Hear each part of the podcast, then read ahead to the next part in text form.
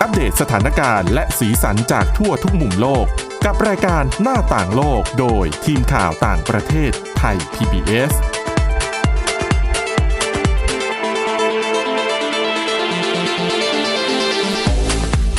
สวัสดีค่ะ คุณผู้ฟังต้อนรับเข้าสู่รายการหน้าต่างโลกนะคะ มาอัปเดต ทั้งเรื่องราวสีสันและสาระจากทั่วทุกมุมโลก กับทีมข่าวต่างประเทศไทย PBS ค่ะ ติดตามกันได้ทุกวันจันทร์ถึงศุกร์นะคะ มีทั้งทางออนไลน์เว็บไซต์ www.thaipbspodcast.com หรือว่า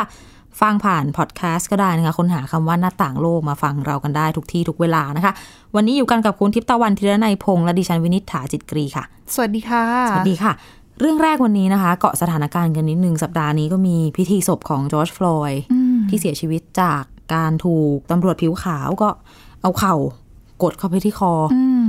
ศาลบอกว่านาน 8 นาที 46 วินาทีเนาะ ค่ะ แล้วก็เรื่องนี้ก็จุดชนวนการประท้วงไปไม่ใช่แค่ในสหรัฐอเมริกาแต่ทั่วโลกกันเลยทีเดียว เรื่องของการเหยียดเชื้อชาติเหยียดสีผิวการเลือกปฏิบัติต่อสีผิวเนี่ยนะคะ ซึ่งเรื่องของการเหยียดเชื้อชาติ คำศัพท์ของคำนี้ก็คือคำว่า racism ค่ะ อืมซึ่งคำนี้เนี่ยถ้าถ้ากดดิกชันนารีบ้านเราเนี่ยฉันเชื่อว่ามันน่าจะขึ้นมาเป็นคำว่า ภาษาไทยก็น่าจะแปลว่าการเหยียดเชื้อชาติ ใช่ค่ะ อ่าแต่ว่าในส่วนของดิกชันนารีของภาษาอังกฤษเขาก็จะมีคำแปลเหมือนกันนะก็เหมือนพจนานุกรมเราเนาะ ค่ะ แปลอังกฤษเป็นอังกฤษ มีข่าวล่าสุดจาก Merriam Webster ซึ่งเป็น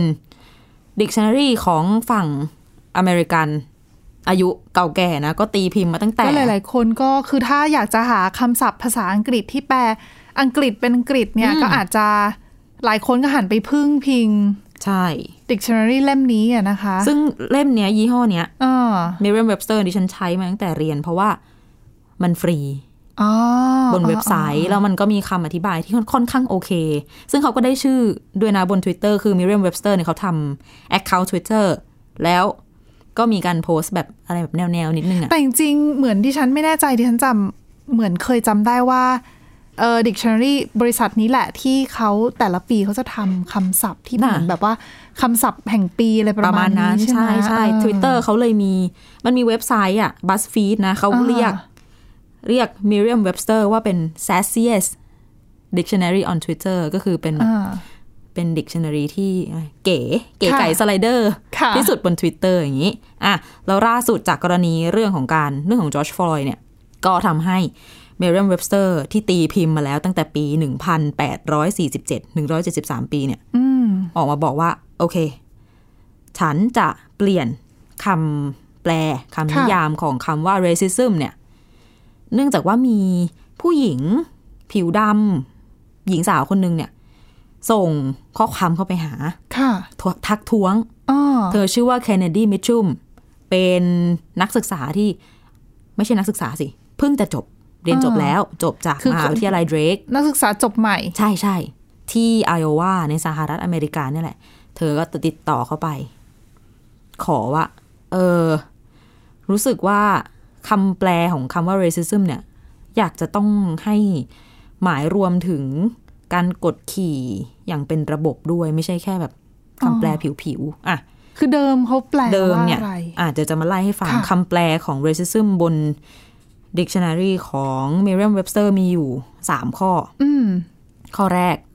อ่านให้ฟังเลยแล้วกันนะ คือ a belief that race is the primary determinant of human traits and capacities and that racial differences produce an inherent superiority and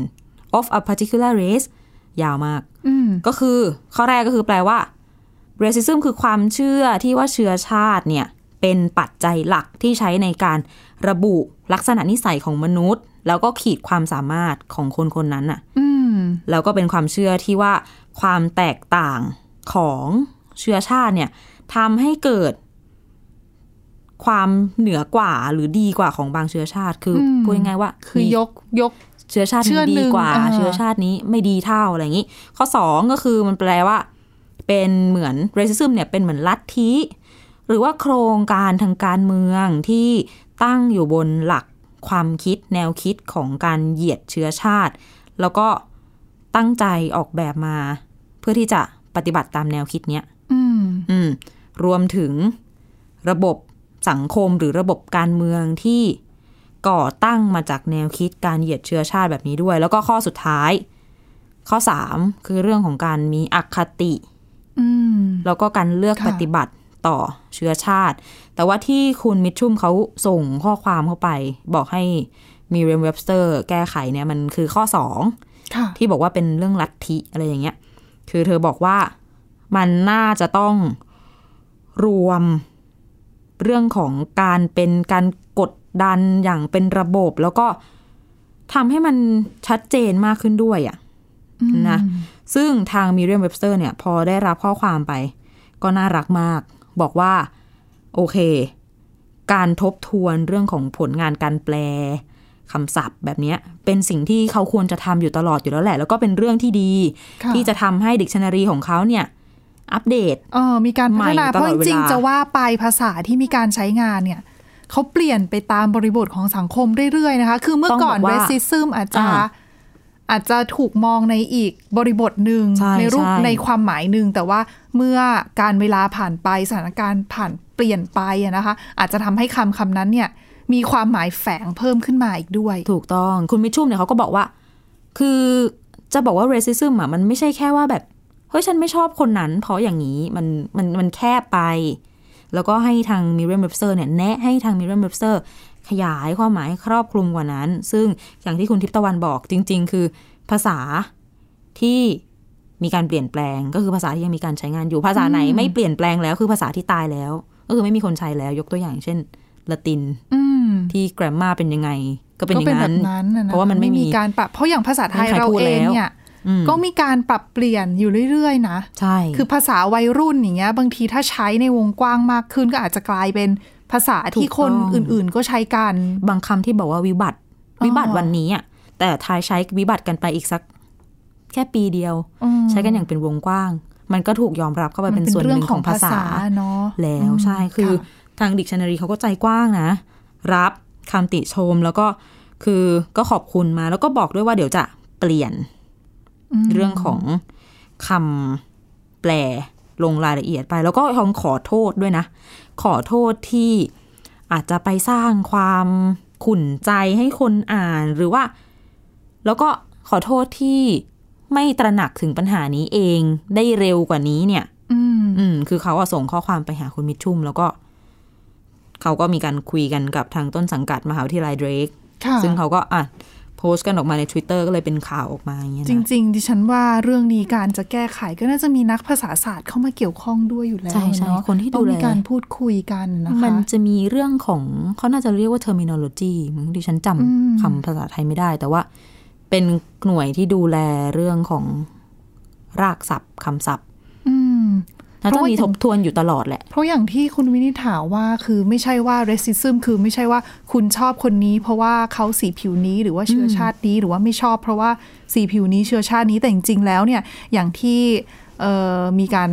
ส่งขอแก้ไขไป คืออาจจะมีเรื่องของปัญหาเชิงระบบ ด้วย เชิงโครงสร้างต่างๆ เข้ามาเกี่ยวข้องที่ทำให้เรารู้สึกไปแบบนั้นอะไรอย่างนี้ก็เป็นไปได้นะคะ ใช่ แล้วก็จริง ๆ เรื่องของ Dictionary เขาก็มีการตีพิมพ์ คือถ้าเป็นเล่มอะถ้าย้อนไปสัก 5 ปี 10 ปีก่อนอะถ้ามันเปลี่ยนเราก็ต้องไปซื้อเล่มใหม่ อย่าง Oxford อย่างเงี้ย ก็เปลี่ยนเป็น Edition ใหม่มาตลอด ค่ะ ตลอดแต่ทุกวันนี้คือ ก็กดกันเข้าไปในเว็บไซต์หมดแล้ ก็ ว ต้องมีการอัปเดตใน หรือไม่ก็ เว็บซต์ ซื้อ นะคะ ถ้าเราซื้อเป็นแอปพลิเคชันในโทรศัพท์ หรือว่าแท็บเล็ตของเรา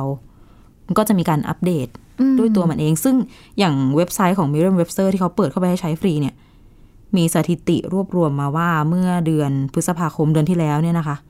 มีคนกดเข้าไปดูเนี่ยห้าสิบล้านคนนะ ไม่ใช่ครั้งนะห้าสิบล้านคน อ๋อคือถ้าเป็น IP เดิมเนี่ยเขาก็จะ น่าจะนับอย่างนั้น เพราะว่าอย่างดิฉันเข้าไปหาคำศัพท์ก็คงไม่ได้หาแค่คำเดียวอะหาแล้วหาอีก ใช่ อืมผู้ใช้งานก็เยอะอยู่ แล้วก็ชื่นชมนะที่ให้ความสำคัญกับความคิดเห็นของผู้ใช้งาน เป็นเรื่อง อะ ของการความเข้าใจด้วยนะคะในเรื่องของคำคำนั้นภาษาภาษานั้น ก็ อาง เป็ งี้ นประโยชน์ต่อการเรียน ใช่ รู้ ค่ะ ไปนะคะ อืมอ่ะยังมีเรื่องที่เกี่ยวข้องกับการศึกษาการวิจัยอีกเรื่องหนึ่ง ใช่ค่ะ ก็ยังอยู่กันที่ในสหรัฐอเมริกานะคะ แต่ว่าเรื่องนี้เป็นเรื่องของจะเรียกว่าเป็นคำเตือนจะดีกว่า คือเป็นนักวิทยาศาสตร์นะคะ จากสถาบันเทคโนโลยีแมสซาชูเซตส์หรือว่า MIT นะคะ กับมหาวิทยาลัยมิชิแกนค่ะ เขาร่วมกัน ศึกษาวิจัยแล้วก็จัดตีพิมพ์ผลงานการวิจัยนะคะ โดยเขาบอกว่าเขาพบว่าระบบการเลือกตั้งแบบออนไลน์ของสหรัฐอเมริกาเนี่ย ซึ่งตอนนี้ก็มีใช้อยู่ในบางรัฐอะนะคะ เป็นระบบที่คือเขาใช้ชื่อว่า Omni Ballot ค่ะ เป็นแพลตฟอร์มที่สำหรับเข้าไปเลือกตั้งได้เออคือการเลือกตั้งในสหรัฐอเมริกาเนี่ยมีหลายแบบ ก็เหมือนบ้านเราแหละ มีอาคุณเดินทางไปเองที่คูหาอะ อ่ะ ไปกากับ ตรง บัต วัน เออ วันเลือกตั้งจริง หรือคุณจะลงคะแนนแบบจดหมาย อ่ะล่วงหน้า เออ ก็เขียนใส่จดหมายใส่ซองส่งไปรษณีย์ไปนะคะ หรือว่าอีกระบบหนึ่งคือเป็นทางเลือกที่บางรัฐเลือกใช้ ค่ะ ก็คือการลงคะแนนเสียงผ่านระบบออนไลน์ อ่า ระบบลงทะระระบบเลือกตั้งออนไลน์ อืม ซึ่งไม่ใช่ทุกรัฐจะมีนะคะ ซึ่งระบบที่ทางการใช้เนี่ยก็คือ Om- Omni Ballot ที่บอกไป ซึ่งระบบเนี้ยเขาบอกว่าเป็นระบบที่ไม่ค่อยปลอดภัยสักเท่าไหร่ อืม มีการตรวจสอบไม่ดี คือไม่ค่อยดี แล้วก็มีโอกาสเสี่ยงที่จะถูกนักแฮกเกอร์ นักจารกรรมข้อมูล เข้าไปล้วงขโมยข้อมูลได้ หรืออาจจะไปแก้ไข ไปโจมตีข้อมูล เปลี่ยนแปลงผลการเลือกตั้งก็ได้เหมือนกัน อ๋อ โดยที่ระบบไม่สามารถตรวจจับได้ด้วย ตรวจพบไม่พบ เออ โดยเขาบอกว่าไอ้เจ้า ระบบการเลือกตั้งแบบเนี้ยนะคะ เขาใช้เหมือนกับรูปแบบการทำงานที่มันธรรมดาไปอะ่ะ มันไม่ซับซ้อน หมายถึงไม่มีโค้ดไม่มีป้องกัน อ่า แพสเวิร์ดอะไรเงี้ยเหรอ ใช่ดังนั้นเนี่ยมีโอกาสที่ถ้าสมมติว่าเราใช้โทรศัพท์มือถือเราอย่างเงี้ยสมมุติหรือว่าคอมพิวเตอร์เราเนี่ย แล้วบังเอิญเจ้าโทรศัพท์หรืออุปกรณ์อิเล็กทรอนิกส์ของเรามีมาแวร์อยู่อ่ะ อ่ะ ไอ้มาแวร์มันจะไปทำไปปรับเปลี่ยนข้อมูล อ่ะ ในการลงทะเบียนของเราในการลงคะแนนของเราได้ ดูดิฉันเลือก A ใช่ ออกไปเป็น B ถูกต้องค่ะ โดยที่ไม่มีใครรู้ระบบไม่รู้ โอ้โห ก็คนรับข้อมูลไม่รู้นอกจากนั้นค่ะ อาจจะล้วงข้อมูลส่วนตัวของเราก็ได้อย่าลืมว่าการที่เราเข้าไปลงทะเบียนเพื่อลงคะแนนออนไลน์อ่ะ อืม เราต้องกรอกข้อมูลส่วนตัวของเราถูกไหมเพื่อยืนยันว่า เออบ้อไหน เลขประจำ เพ ตั ราะ ว มัน อะไรเป็นเรื่องของการเราใช้สิทธิ์ลงคะแนนเสียงเลือกตั้งอ่ะ ก็มีการยืนยันตัว ใช่ดังนั้นเนี่ยข้อมูลตรงนั้นอาจจะโดนล้วงไปได้อะนะคะ แล้วก็ยังมีปัญหาอีกหลายอย่างเลย โอ้โห เดี๋ยวเรามาต่อกันในช่วงที่สองดีกว่า พัก แล้ว กัน นะ สัก คะ ครู่นะคะ ค่ะ หน้าต่างโลกโดยทีมข่าวต่างประเทศไทย PBS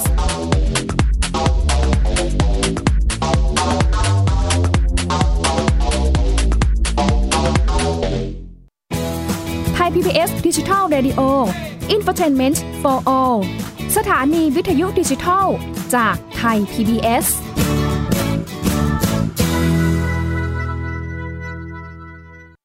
ไทย PBS Application on Mobile ให้คุณเชื่อมโยงถึงเราในทุกที่ทุกเวลา ได้สัมผัสติดตามเราทั้งข่าว รายการ รับชมรายการโทรทัศน์ และฟังรายการวิทยุที่คุณชื่นชอบ สดแบบออนไลน์สตรีมมิ่งชมรายการย้อนหลัง ข้อมูลกิจกรรมไทย PBS ร่วมเป็นนักข่าวพลเมือง รายงานข่าวกับเรา และอีกหลากหลายฟังก์ชัน ให้คุณดาวน์โหลดได้ฟรี ทุกระบบปฏิบัติการ ติดตามข้อมูลเพิ่มเติมได้ที่ www.thaipbs.or.th/digitalmedia สบัดจินตนาการ สนุกกับเสียง เสริมสร้างความรู้ในรายการ เสียงสนุก ทุกวันจันทร์ถึงวันศุกร์เวลา 16 นาฬิกาถึง 17 นาฬิกา ทางไทย PPS ดิจิตอล Radio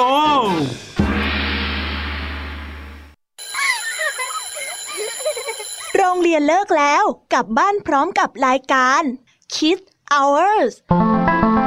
โดยวัญญาชยโย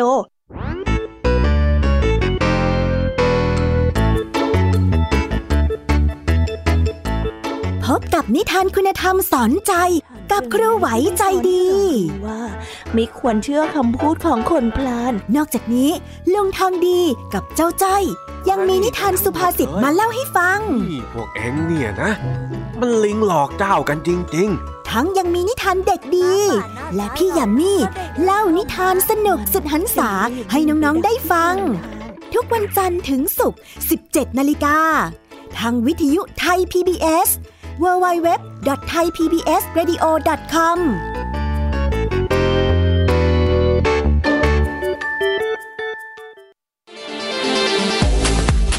าต่างโลกโดยทีมข่าวต่างประเทศไทย PBS กลับเข้าสู่ช่วงที่ 2 ของรายการหน้าต่างโลกนะคะ ก็คุยกันค้างไว้ เรียกน้ำย่อยเกี่ยวกับ ด้วยเรื่องของระบบการเลือกตั้งในสหรัฐอเมริกาที่ อืม เป็นระบบการเลือกตั้งแบบออนไลน์ ก็ฟังดูสะดวกดีนะ เออ ประหยัดด้วยไม่ต้องมาพิมพ์บัตร ใช่ เลือกตั้ง ไม่ต้องเดินทาง แต่ แต่ เสี่ยงไงเสี่ยง เออ โดน อย่างที่เราบอกไปว่าระบบนี้อาจจะไม่ค่อยมีความปลอดภัย ที่เพียงพอในการป้องกันเรื่องของการโกงอะนะคะหนึ่งสองคือข้อมูลส่วนตัวของเราที่เราเข้าไปลงทะเบียนเพื่อจะเลือกตั้งออนไลน์ อาจจะโดนล้วงข้อมูลไปได้นะคะ แล้วก็อีกปัญหาหนึ่งค่ะ เขาบอกว่าระบบนี้ไม่มีนโยบายเรื่องของการรักษาความเป็นส่วนตัว อุ้ย เออซึ่งปกติแล้วเนี่ยการที่เราจะสสมัครอะไรในในอินเทอร์เน็ตอะใน อืม ออนไลน์อะเวลาเราสมัครมันจะมีเรื่องของนโยบาย การรักษาข้อมูลส่ เขา วน จะ ตัว เอา ง ข้อมูลเราไปทำอะไรบ้าง เออ เขาจะเก็บรักษาข้อมูลเรายังไง ใช่ซึ่งซึ่งถ้าเป็นเว็บไซต์ดีๆอะเขาก็จะรักษาข้อมูลของเราเป็นอย่างดีไม่เอาไปเผยแพร่ให้ อ้อ คนอื่นใช้เพื่อประโยช ไม่ น์ ใช่เอาไขายต่อ ใช่ ให้โฆษณาอะไร แต่ ว่า ทั้ง ไป ทที่อันเนี้ยเป็นระบบที่เหมือนจะบอก เป็น ว่า ของ เป็น รัฐใช่ ทาง ไหม การอะ ใช่ไหม คือจริงๆน่าจะเป็นของบริษัทเอกชนที่รัฐไป เหมือน ซื้อมาอีกทีหนึ่งให้ อืม ออกแบบให้ เป็นสัมปทานหรือเป ป ล่า ระมาณนั้นค่ะ เอาซอส ถูกต้องค่ะ แล้วก็คือ เขาก็ไม่ได้มีการวางเรื่องของนโยบายการรักษาความเป็นส่วนตัว ดังนั้น เป็นไปได้ที่บริษัทเอาข้อมูลเราไป จริง ๆ ภาครัฐ ไป เองก็ หา ต้อง ประโยชน์น่ะ ก็ต้องเขียนข้อตกลงข้อว่าจ้างอะไรให้รัฐ จ ก ริ ลุ่ ง มสิ เขาบอกว่าคือไม่แน่เนี่ยเราไปใช้ระบบนี้อาจจะข้อมูลของเราเนี่ยอาจจะโดนดึงไปทำโฆษณา อ๋อ ไม่ว่าจะเป็นเรื่องของการนำไปเผยแพร่ต่างๆอะนะคะ ก็คล้ายๆกับบ้านเรานั่นแหละ เช็คอินไปแล้วก็มีข้อความส่งมาที่เบอร์โทรศัพท์มือถือ ใช่ ก็ตอนนี้นะคะ ระบบเลือกตั้งออนไลน์แบบเนี้ยตอนนี้มีเป็นทางเลือกให้กับการเลือกตั้งใน 3 รัฐด้วยกันก็คือ รัฐเดลาแวร์ เวสต์เวอร์จิเนีย แล้วก็นิวเจอร์ซีย์ อืม อืมซึ่งเดลาแวร์กับนิวเจอร์ซีย์เนี่ยเป็นฐานเสียงของเดโมแครต อ๋อ เวสต์เวอร์จิเนียเป็นคือเป็นสวิงสเตทแต่ว่าค่อนไปทางริพับลิกัน จะคุณทิพย์ตะวันจะสื่อว่าถ้าเกิดว่ามันแบบ จริงจริง พลิ จริง โผ ก่อนะห ไย่ น้าง งี้ เนี้ยคือพอมีแบบนี้ออกมาเนี่ยก็หลายคนก็ออกมาคัดค้านนะหนึ่งในนั้น จริง ๆ ทรัมป์ก็ออกมาค้านด้วยเหมือนกันค่ะ เรื่องของการเลือกตั้งแบบวิธีเหล่าเนี้ยเพราะว่าอย่าลืมว่าช่วงเนี้ยเกิดโควิด -19 ระบาดไงหลาย ๆ คนก็จะกลัวว่า เอะจะไปเลือกตั้งที่คูหา แล้วก็ ได้ เลย เหร หา อ ทาง เออ มาทดแทนกันอยู่ ใช่ก็กำลังหาวิธีซึ่งการเลือกตั้งออนไลน์เนี่ยถือว่าเป็นหนึ่งในตัวเลือกที่หลาย ๆ ที่กำลังมองอยู่ แต่พอมีคนทักท้วงมาเรื่องของความปลอดภัยเนี่ยก็ก็อาจจะต้องพิจารณากันเยอะหน่อย นอกจากนี้ค่ะ คือไม่ใช่คือทีมนักวิจัยเขาไม่ได้แค่ท้วงอย่างเดียว เขาเสนอทางออกด้วย เขาบอกว่าถ้าจะให้ปลอดภัยจริง ๆ เนี่ยแนะนำว่าดีที่สุดนะ ส่งไปรษณีย์ แต่ก็อ้างได้อีกอะอย่าง แต่ ที่ ดิฉัทรัมนป์ ว่าหลาย เค ๆ พูด ที่เนี่ยส่งไปรษณีย์เนี่ยก็ก็โกงได้นะ ถูกก็ เออ ทรัมป์เคยพูดออกมาเลยใช่ไหม ใช่คือทรัมป์ก็ไม่ชอบ ว่าไปรษณี อั ย์ อะ ก็ วิธีนี้ ยัดเอาไปก็ได้ เอามาจากไหนก็ได้ ใช่แต่คือค่ะคืออันเนี้ยเขาเสนอว่าให้ใช้ระบบนี้แหละระบบเลือกตั้งออนไลน์ แต่คุณไม่ต้องไปลงคะแนนออนไลน์ คุณ ฮะ เปิดระบบเลือกตั้งออนไลน์ แล้วคุณดาวน์โหลดใบลงคะแนน ปริ้น เออ แล้วปริ้นออกมาใช้มือกาแล้วส่งไปรษณีย์ อ้าวงี้ดิฉันก็ชิงปริ้นของคุณก่อนแล้วฉันก็ส่งไปก่อน ไม่แต่ว่าคุณต้องให้ข้อมูลของคุณไง คือดังนั้นเนี่ย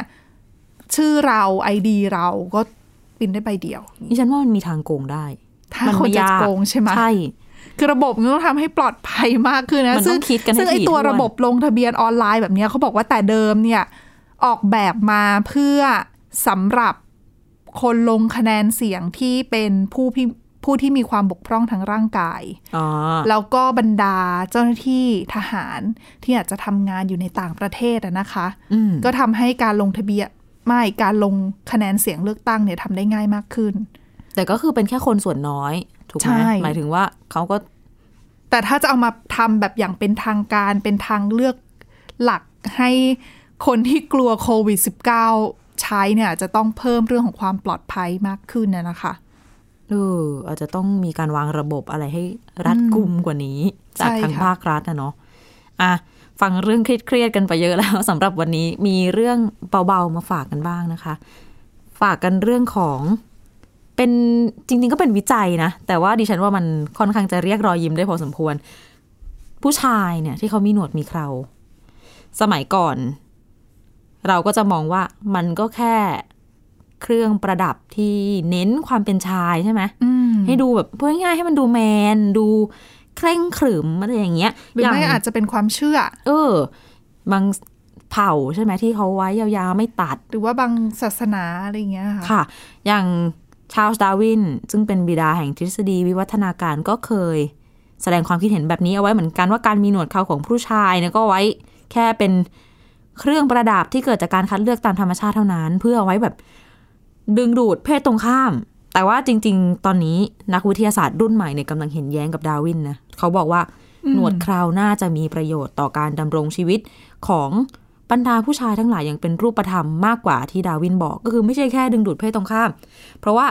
ทีมนักชีววิทยาแล้วก็ผู้เชี่ยวชาญทางด้านวิศวกรรมเครื่องกล จากมหาวิทยาลัยยูทาห์ที่สหรัฐอเมริกาเนี่ยเขาก็ทดลอง ร่วมกันทดลองเพื่อพิสูจน์ เขาตั้งสมมติฐานมาว่าจริง ๆ แล้วเนี่ย หนวดเคราที่ยาวเฟื้อยถ้าสมมติปล่อยไว้ไม่โกนถูกไหม ค่ะ หนวดเคราก็จะยาวเฟิร์มเนี่ยแหละ สิ่งเนี้ยมันมีเอาไว้เพื่อป้องกันการบาดเจ็บเวลาต่อสู้กัน ลองนึกจินตนาการ เออ เวลามีคนเหวี่ยงหมัดมาที่หน้า ช เนี่ ก ย ใช่ไหม เออหนวดเคราวเนี่ยมันก็จะช่วยลดแรงกระแทกจากกำปั้น ไม่ให้สร้างความเสียหาย โดยตรงต่อใบหน้า แต่ดิ ขา ฉัน กัน ว่า ไกล ไม่ แล้วก็ แน่ ลำคอ บางคนอาจจะพยายามเบี่ยงหนวดไงหนวดเคราไป เบี่ยง ชก ยังไงอะ ตา ไม่ชกให้สูงขึ้นมาหน่อยไงคะ อ๋อแบบกระแทกกลางหน้าผากเนี้ย เอออาจจะอันตรายไงอาจจะอันตรายกว่า งั้นต้อง หรื ไว้ เปล่า ผมหน้าม้า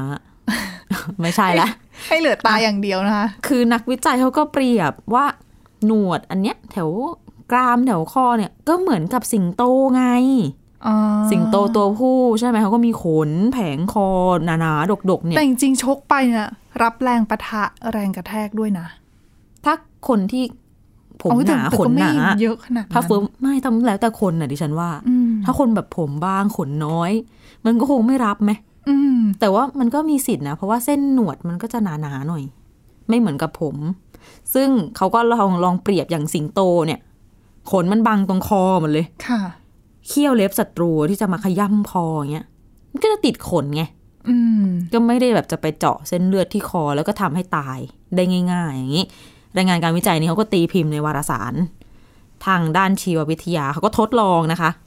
เอาตัดแบ่งวัสดุที่คล้ายๆ กับกระดูกออกเป็นก้อนๆ แบบที่คุณทิพย์ตะวันสงสัยว่ามันกันกระแทกได้จริงไหม ค่ะ ตัดแบ่งมา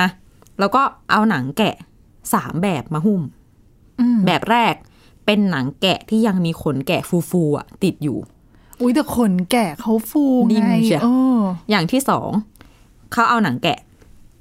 ที่โกนขนฟูๆออกแล้วอะแต่ยังให้มีรากขนเหลืออยู่ในรูขุมขน ค่ะ แล้วก็อย่างที่สามก็คือหนังแกะแบบที่ถอนขนแบบไม่เหลือรากไม่เหลืออะไรเลยเหลือแต่หนังอะ อ้อ อ่ะ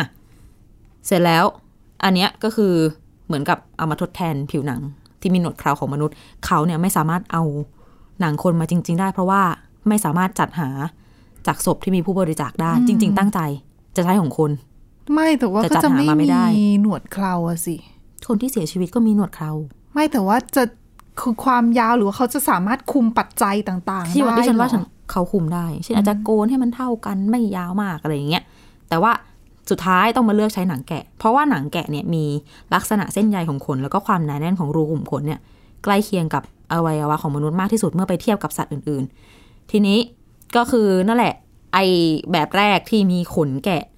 หุ้มแบบฟูๆอ่ะก็คือเป็นตัวแทนของใบหน้าที่มีหนวดยาว หนวด อืม ยาวเต็มที่ ค่ะ แบบไม่โกน แบบที่สองที่โกนขนแกะจนเหลือตอตอๆก็คือเหมือนกับคนที่โกนหนวด เออ แล้วแบบสุดท้ายก็คือนั่นแหละ คนที่ไม่มีไม่มีหนวดนะนะคะ เสร็จแล้วสามอย่างเนี้ยเอาไปเข้าเครื่อง แล้วก็ปล่อยตุ้มน้ำหนัก ตกลงมาให้กระแทก โอ้ อ่ะ อืม ผลปรากฏว่าก้อนที่หุ้มด้วยขนแกะที่ยาวแล้วก็ฟูเต็มที่เนี่ย สามารถดูดซับแรงกระแทกจากตุ้มน้ำหนักได้ ก็เปรียบซะว่าตุ้มน้ำหนักเป็นหมัดพิฆาตจากคู่ต่อสู้ ซับแรงกระแทกได้เกือบ 30%แล้วก็เกิดความเสียหายต่อวัสดุคล้ายๆ กระดูกที่อยู่ข้างในเนี่ยแค่ 45%แล้วก็ชนแรงกระแทกแบบเนี้ยได้หลายครั้ง กว่าจะเกิดการแตกร้าวในที่สุด ส่วน ก้อนที่สองที่บอกว่าโกนขนออกเหลือตอไว้เนี่ย เกิดความเสียหายถึง 95%ส่วนก้อนสุดท้ายที่มีแต่หนังไม่มีขน อืม ไม่มีรากอะไรเลย แตกเสียหายทั้งหมด 100%เขาก็เลยสรุปผลการวิจัยออกมาได้แบบนี้ว่า หนวดเคราวผู้ชายเนี่ยช่วยดูดซับลดแรงกระแทกจากกำปั้นได้อย่างมีนัยสำคัญ ซึ่งก็จะช่วยลดการบาดเจ็บตรงจุดสำคัญบนใบหน้าด้วย แต่ว่าเรื่องของอย่างที่คุยกันไป ความนุ่มความกระด้าง ความหนาความบางของเส้นหนวดเนี่ย อืม ก็อาจจะมีผลต่อ ก็แตก ประสิทธิภาพ ต่างกันไป ในการ ของแต่ ป ละ ก คน ป้อง นะคะ ด้วย ใช่ก็ขึ้นกับเชื้อชาติอีกไหมบางคนก็ไม่เหมือนกันอย่างนี้ เขาก็คาดว่าเส้นใยของหนวดเคราวเนี่ย มันเหมือนกับช่วยกระจายแรงกระแทกที่พุ่งตรงเข้ามา กระจายให้แทนที่จะเข้ามาจุดเดียวมันก็จะออกเป็นวงกว้างขึ้น ก็ความเสียหายก็จะน้อยลงอะนะคะ แต่ว่าในเรื่องของกลไกในการปกป้องส่วนเนี้ยอย่างชัดเจนในรายละเอียดเนี่ย เขาบอกว่ายังศึกษาเพิ่มเติมกันอยู่ แต่จริงๆก็ต้องบอกว่าเข้าใจทดลองเนาะ นั่นน่ะสิ เข้าใจ บงทีก็ คิด ไม่บางทีเราก็ไม่ได้คิดเนาะ โอ้ทดลองสามแบบที่แตกต่างกันด้วย แล้วก็ผลออกมาก็ค่อนข้างชัดเจนอยู่อะไว้รอฟังผลสรุปแบบชัดเจนอีกทีหนึ่งแต่แค่นี้ก็น่าประหลาดใจแล้ว อาจจะมีคนไว้หนวดมากขึ้นนะคะ ค่ะ และนี่คือเรื่องราวน่าสนใจที่นำมาฝากกันวันนี้นะคะ คุณผู้ฟังติดตามฟังรายการหน้าต่างโลกกันได้ ทาง www.thaipbspodcast.com นะคะ หรือว่า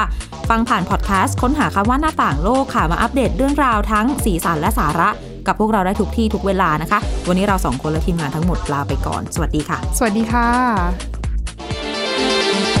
Thai PBS podcast. View the world via the voice.